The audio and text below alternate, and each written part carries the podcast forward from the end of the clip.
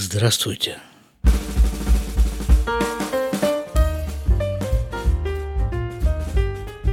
Триста пятьдесят девятый выпуск подкаста из Израиля. С вами Шломо Радзинский.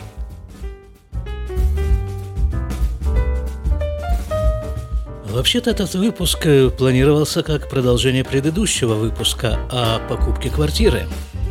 Ответы на ваши вопросы. Но, э, как говорят, что у нормального человека на уме, то у подкастера на языке. И на язык выскочила вот такая внеочередная тема. Хочу рассказать вам о своем свежем увлечении. Хлеб – Вот так вот называется мое новое увлечение – хлеб. Начну, как водится, издалека, издавна. Что-нибудь лет 45-50 назад, да, Красноярск, окраина Красноярска, которая называется станция Енисей, и вот там, вот на этой станции Енисей был хлебозавод, недалеко от нас, от нашей школы. И когда мы с друзьями в те времена там прогуливались, то друзья заскакивали на этот хлебозавод – выпрашивали у своих родителей или у своих знакомых, которые там работали, хлеб. Вот прямо свежий, только его сняли, только что из печи вытащили, но он вот такой горячий, да? И вот этот горячий хлеб зимой, Эм, здорово. Ну, понимаете, да, вот эту хрустящую корочку, да? Бывает иногда в магазин завозили свежий хлеб с хрустящей корочкой.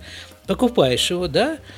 Такой хлеб был э, серый, такой, такой серый хлеб был, 18 копеек стоил в магазине, который так и назывался «Хлеб» на станции Несей, а белый хлеб стоил 28. Кстати, первое из моих впечатлений о Израиле – это почему-то в Израиле белый хлеб стоит дешевле серого.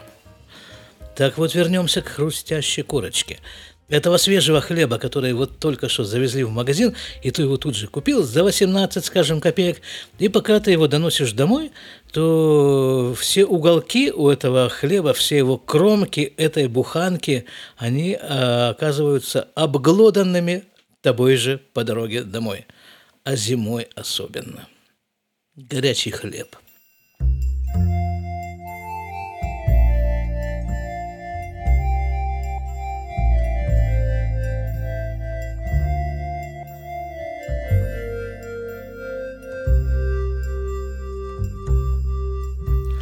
И вот этот вот горячий хлеб, который выключили на хлебозаводе, в чем была эта фишка, да, так это называется. Всей компании обглодать вот эту вот хрустящую корочку, а оставшийся горячий мякиш засунуть кому-нибудь из компании незаметно за шиворот. Ну и смеяться и радоваться этой беззаботной советской юности – подростковости.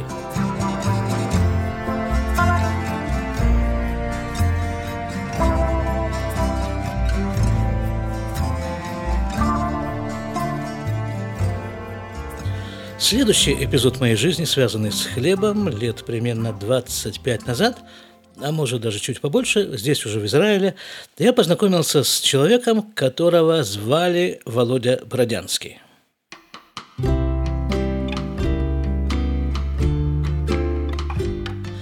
И вот он делал хлеб. Хлеб, как вы понимаете, так и назывался. Бродянский хлеб. Он его делал вручную из ржаной муки, причем эту ржаную муку он тоже каким-то образом добывал. Володя Бродянский как-то он мне рассказывал, что в самом начале своей израильской хлебопекарной деятельности он заказал на стандартном израильском хлебозаводе муку ржаную. Ему привезли мешок, он посмотрел, говорит, ну я же знаю, что такое ржаная мука из России. Это вот то, что вы мне привезли, ржаной мукой никак нельзя назвать. Увезите ее обратно. И они увезли. Он где-то добывал эту муку, закваску он привез из России, и вот из чистой ржаной муки на закваске он делал хлеб. И сам он ел только этот хлеб, плюс огурцы и помидоры, которые куплены на арабском рынке. Ну, по каким-то там своим соображениям, у него этих соображений было довольно много, и они были очень и очень нестандартные. Ну, в частности, он не сидел, в принципе. Ну, по его мнению, человек должен делать в жизни только самые необходимые вещи. Сидеть в этом нет суровой необходимости. Значит, он либо стоял, либо он, когда нужно было спать, то он ложился и спал. Ну, если ему нужно ехать куда-то там в машине, так он сидел там в машине естественным образом. Но если нет на то суровой необходимости, то он не садился. Вот из этих же соображений он и питался. Питался он своим хлебом плюс огурцами-помидорами. Работал он при этом грузчиком. Вот этого питания ему вполне хватало на то, чтобы э, грузить там какие-то вещи, перевозить э, мебель, холодильники и прочее, прочее. И вот этот его хлеб, этот бородянский хлеб, он был, во-первых, вкусный, во-вторых, сытный. Это была еда, понимаете? К нему ничего не нужно было добавлять, на него ничего не нужно было намазывать. Взял с собой, я так делал, я брал с собой куска 3-4 этого хлеба на работу, и все. Это была моя еда, мой обед на работе, я это кушал. Еврейские мудрецы э, усиленно рекомендуют кушать так называемый пад шахарит, то есть кусок хлеба утром – Первое, что человек съедает после утренней молитвы, это должен быть, по их мнению, кусок хлеба. А потом уже он начинает учить Тору и заниматься самыми необходимыми вещами. Не с точки зрения Володи Бродянского, минуточку, с точки зрения еврейских мудрецов. И какое-то время назад я начал следовать эм, их совету съедать утром кусок хлеба, и тут же встал вопрос, а какой хлеб съедать? Изучив этот вопрос с точки зрения диетологической, оздоровительной, гигиенической, пищеварительной и многих других позиций, я пришел к выводу, что кушать нужно ржаной хлеб. То есть вот тот примерно хлеб, который делал Володя Бородянский. Но Володя Бородянский еще тогда, когда мы с ним э, общались, он собирался из, из Израиля уехать. Как-то Израиль ему не показался. И, видимо, он это сделал, потому что с тех пор я не слышу ничего ни про Володю Бродянского, ни про его бродянский хлеб. То есть в магазинах этого хлеба нет, этого ржаного. Но есть другой хлеб, ржаной хлеб на закваске, ржаной хлеб на закваске. Я не буду называть фирмы, с вашего позволения. И начал я пользоваться услугами этих э, самых фирм хлебопекарных – ржаной хлеб на закваске. Да, я его кушал, я его кушал, но постепенно как-то он стал меняться, этот ржаной хлеб на закваске.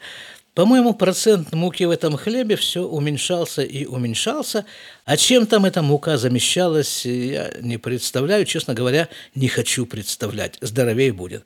Тем временем цены на муку, на мучные изделия начали постепенно ползти вверх – за счет этого процент содержания в чисто ржаном хлебе этой самой ржаной муки, я думаю, еще больше уменьшился. И это как-то, ну, стало просто, ну, так, э, так, не очень э, съедобно. Я уже не говорю про вкусно. И тогда я решил, решил я перейти на самообслуживание. И купил я хлебопечку.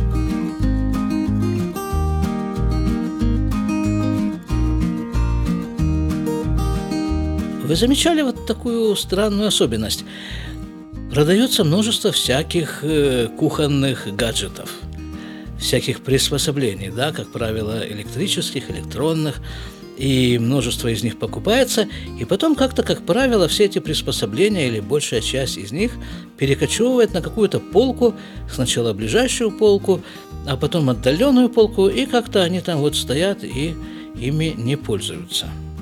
Правда, иногда вспоминают, а да, у нас же вот есть там какой-то комбайн, там что-то еще, да, давай сюда. Потом, а потом убери отсюда. Так вот я к чему. Купил я хлебопечку. Ну, как бы очевидное преимущество обладания таким предметом. Вот ты туда засыпал необходимые ингредиенты вечером, а утром получил перед выходом на работу теплый хлеб свежий. Так это было задумано в теории – На практике эта вот хлебопечка стоит у нас под столом уже некоторое время, да. Э, потому что, ну, не знаю почему на самом-то деле, но как-то перешел я на э, ручное изготовление хлеба.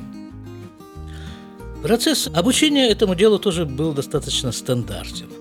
YouTube, да, куча всяких роликов, как испечь хлеб. Вот какой тебе хлеб? Бородинский, пожалуйста, тебе литовский, пожалуйста, и такой, и секой, и розеток, и да.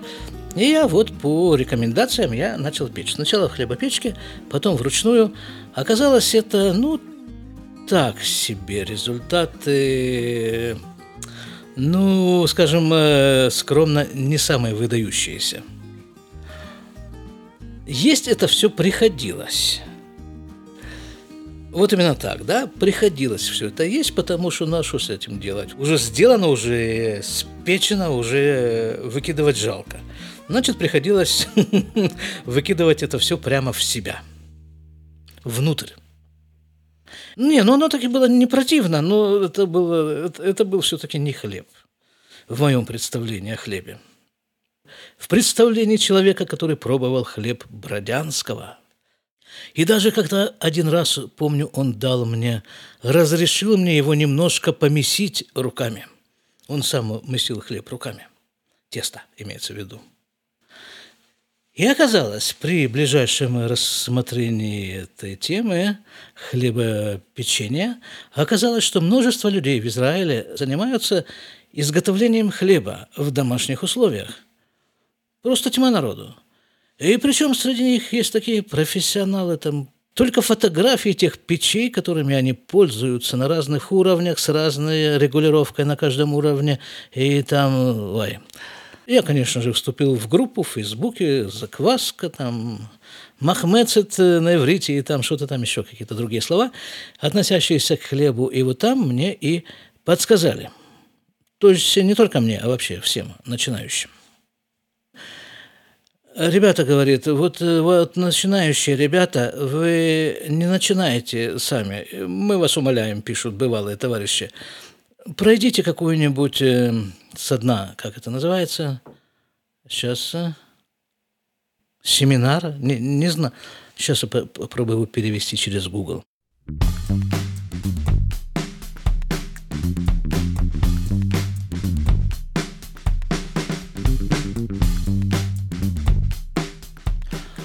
Google его перевел неправильно. Ну, это как бы учеба такая, да, вот приходишь там где-то за несколько часов тебя учат, как правило, это групповая учеба, и вот я записался, пришел на, такие, на такую вот э, со дна, это все-таки будем так называть. Со дна очень симпатичный мужик в центре Израиля у себя дома проводит такую со дну. Десять человек там у нас было, обучающихся, причем э, э, большинство из этих десяти, они у этого мужика уже не первый раз. То есть разные темы у него. Вот в этом случае тема была изготовление ржаного хлеба на закваске. Как раз то, что мне было нужно. Это продолжалось э, с 5.30 вечера до 9.30 вечера, да, 4 часа.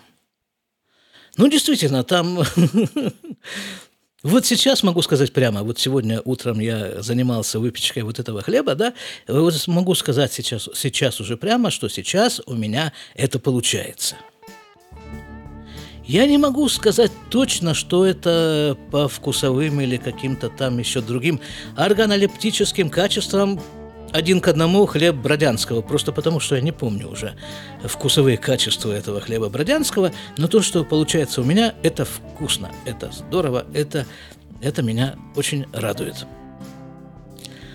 Чистый стопроцентный хлеб на закваске. Самое главное, что, что я знаю, что я туда положил. В отличие от э, того хлеба, который я покупаю в магазине. А положил я туда что? Стопроцентную ржаную муку – воду, соль и закваску, которую я опять-таки сам сделал из ржаной муки и воды. То есть фактически там ингредиенты ржаная мука, вода и соль. Все. Ну и этот, вот эта со дна, она все-таки очень многое дала, потому что, ну, этот человек занимается, там, не знаю, сколько лет, 20 уже, этим хлебопечением, учился во Франции, там, э, и много чего сам додумал, и сам придумал, и, ну, здесь он все это сумел как бы уложить э, все, что он придумал вот в этой области ржаного хлеба на закваске в течение четырех часов. Секум, выводы, что ли, ну, как бы самое главное, да, Э, в этом во всем, чему он нас учил, он э, было записано на двух листах бумаги рецепты, которые он, кстати, сказал никому не давать, потому что авторское право. И он в этом отношении совершенно прав. Так вот, после, после этого курса четырехчасового каждый из нас вышел оттуда, прижимая к груди буханку теплого, сделанного лично тобой – ржаного хлеба на закваске, ну, как тогда, если это в детстве, из э, хлеба, хлебозавода, да, мы выходили с, с буханкой горячего хлеба, но на этот раз это уже хлеб не хлеба заводской, а сделанный лично, горячий хлеб и баночка со 100 граммами закваски, чтобы каждый из нас мог э, продолжить делать хлеб дома. Ну и дальше как бы сопровождение такое уже по WhatsApp. Вот можно его спросить, он тебе ответит и так далее. И, по крайней мере, я вышел уже вот на тот уровень, э, о чем я, собственно, мечтал. Э, брать с собой несколько кусков этого хлеба на работу, правда, я их еще прокладываю маслом, я еще пока не вышел на уровень не сидеть, я их смазываю маслом и беру в таком виде с собой на работу, плюс там огурцы, помидоры опять-таки. И вот э, это моя еда на работе. Я не знаю, сколько я так еще продержусь, но пока, пока здорово. Сам вот это, не знаю, не знаю, необъяснимая вещь. Почему этот процесс такой радостный, вот изготовления хлеба? Вот с самого начала, когда взял там необходимое количество закваски, налил туда необходимое количество теплой воды и лопаточкой это все размешал. И получилась такая жижа, мутноватая, грязноватая, со специфическим запахом. И вот это уже какая-то радость подступает тут же. При виде этой жижи и вдыхания ее запаха. Но занятие, нужно вам сказать, трудоемкое – это, конечно, не то, что пшеничный хлеб, который люди там делают по 12, 14, 16 часов. И потом, ну, что значит делают? Они не стоят над, над ним эти 12-16 часов. Э, там что-то они сделали, поставили его над стой. Вы еще что-то сделали, поставили в холодильник еще там на 10 часов. Потом еще... Э, с ржаным э, хлебом меньше возни в этом отношении. Но все равно, даже при том, что после каждой операции дается ему какое-то время там то подняться, то еще что-то сделаться, то просто сунул его в печку полчаса, он печется на одной температуре, потом 20 на другой температуре. Но все равно это как бы это занятие, все время ты в этом во всем, и как бы нет возможности чем-то еще заняться, на чем-то сосредоточиться. Ты целиком вокруг этого хлеба существуешь. Ну, скажем, сегодня, вот я где-то э, что-нибудь часов в 12, наверное, ночи поставил опару. Где-то пол шестого я уже начал э, с этой опарой работать. И вытащил я хлеб из печи в 12 часов утра. И тут же у меня, конечно же, зародилась мысль. Ну, а, а как насчет продать хлеб-то? Хлеб классный чистый, здоровый, все, все при нем, при мне, э, продать. Начал я прикидывать, а вот за сколько можно продать такое, э, сколько бы я хотел получить за такой кусок, э, не кусок, а буханку хлеба. Буханка хлеба э, весит что-то, ну, где-то 930 примерно, так, плюс-минус э, грамм. И начал я прикидывать. Значит, вот э, хлеб, там вода, электричество, там все, не знаю, примерно. Очень все примерно, очень все примерно. Ну, скажем, себестоимость вот такой буханки хлеба, ну, шекелей, я думаю, 6-7, что-нибудь такое. Вот, а труд, да, вот эти вот мои часы-то, которые я так или иначе вьюсь, как мотылек э, вокруг лампочки, вьюсь вокруг этого хлеба вот эти часы. Так э, вот это основное. То есть получается так, что Получается, при всех этих подсчетах, что если бы я его продавал, я бы хотел его продать шекели за 100 каждую буханку. Ну, минимум, минимум 80. А 100 шекелей на минуточку – это 30 долларов, да? Ну, и кто же ее купит за 30 долларов? 900-граммовую буханку хлеба? А никто. И правильно сделают, кстати.